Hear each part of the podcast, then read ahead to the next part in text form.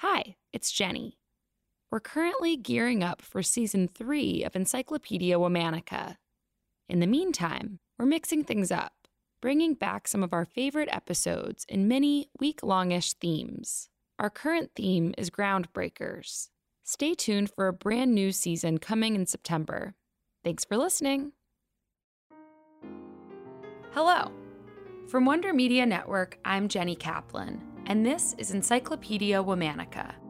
Today's STEMinist was one of the most accomplished scientists of the 20th century. She won two Nobel Prizes in two different fields. Let's talk about the legendary Marie Curie. Marie Skłodowska was born in 1867 in Warsaw, Poland, to two schoolteachers. From an early age, her talents were apparent and she excelled in school.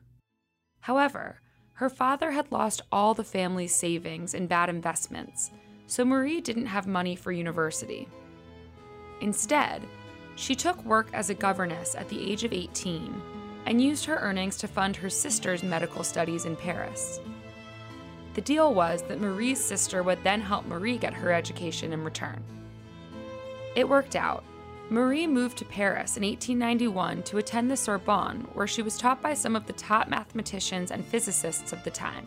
She again excelled and was soon offered the opportunity to work in Gabriel Lippmann's research lab. In the spring of 1891, Marie met another brilliant scientist named Pierre Curie.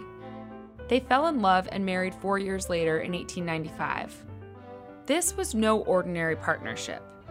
Together, the duo would achieve world changing scientific discoveries. In the summer of 1898, Marie and Pierre discovered polonium, which she named for her home country of Poland.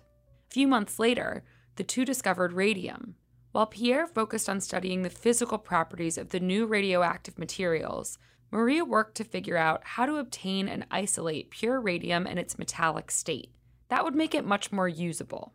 For this work, Marie not only received her PhD, but Marie and Pierre also shared the 1903 Nobel Prize for Physics for the discovery of radioactivity. In fact, when they were awarded the Nobel Prize, they refused to go and accept the prize personally because it would interfere with their research.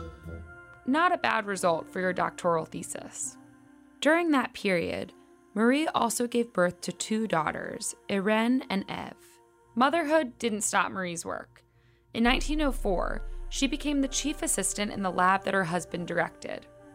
But tragedy struck two years later, in 1906, when Pierre suddenly died. Marie was distraught, but put all of her energy into finishing the work the two had started together. A few months after his death, Marie was appointed to her husband's open seat at the Sorbonne, making her the first woman to ever teach at that university. By 1908, Marie held a titled chair, and two years after that, she published her most important work, a fundamental treatise on radioactivity, a year later, she was awarded yet another Nobel Prize, this time in chemistry, for her work in isolating pure radium. In 1914, Marie saw the completion of the new Radium Institute at the University of Paris.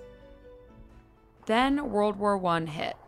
During World War I, Marie and her daughter Irene, who was a formidable scientist in her own right, devoted themselves to developing the use of X radiography, or X rays, in the battlefield. The two created an early version of an X ray machine on the go for use in military field hospitals.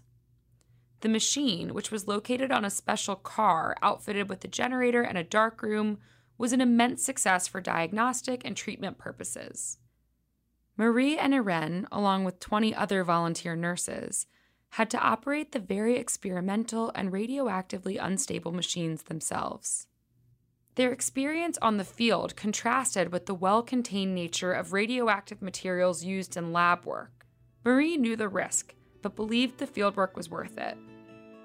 After the war, Marie's Radium Institute took off as a major hub for cutting edge research in chemistry and nuclear physics. Marie's own work at that point primarily focused on the medical applicability of radioactive substances. In 1921, Marie went on a speaking tour around the world, accompanied by her two daughters. She went to the US, where she met President Harding, gave lectures in South America, and traveled all over Europe. Marie also spent her time advocating for stockpiling radioactive sources for use in medicine and research. This may seem like a comparatively minor accomplishment, but Marie's forethought provided the necessary materials for extraordinary research in nuclear physics during the 1920s. That research built the foundation for discovering the neutron and culminated in the 1934 discovery of artificial radioactivity. That same year, 1934, Marie died from leukemia caused by her lifelong work with radiation. In 1995, Marie Curie became the first woman to have her ashes enshrined in the Pantheon in Paris for her own achievements. Tune in tomorrow for the story of another trailblazing STEMinist. Special thanks to my favorite sister and co creator, Liz Kaplan. Talk to you tomorrow.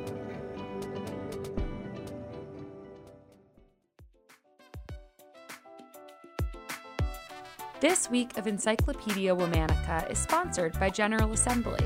General Assembly has impacted over 100,000 careers through training in today's most in demand skills. These days, leveraging technology is vital for any company's success.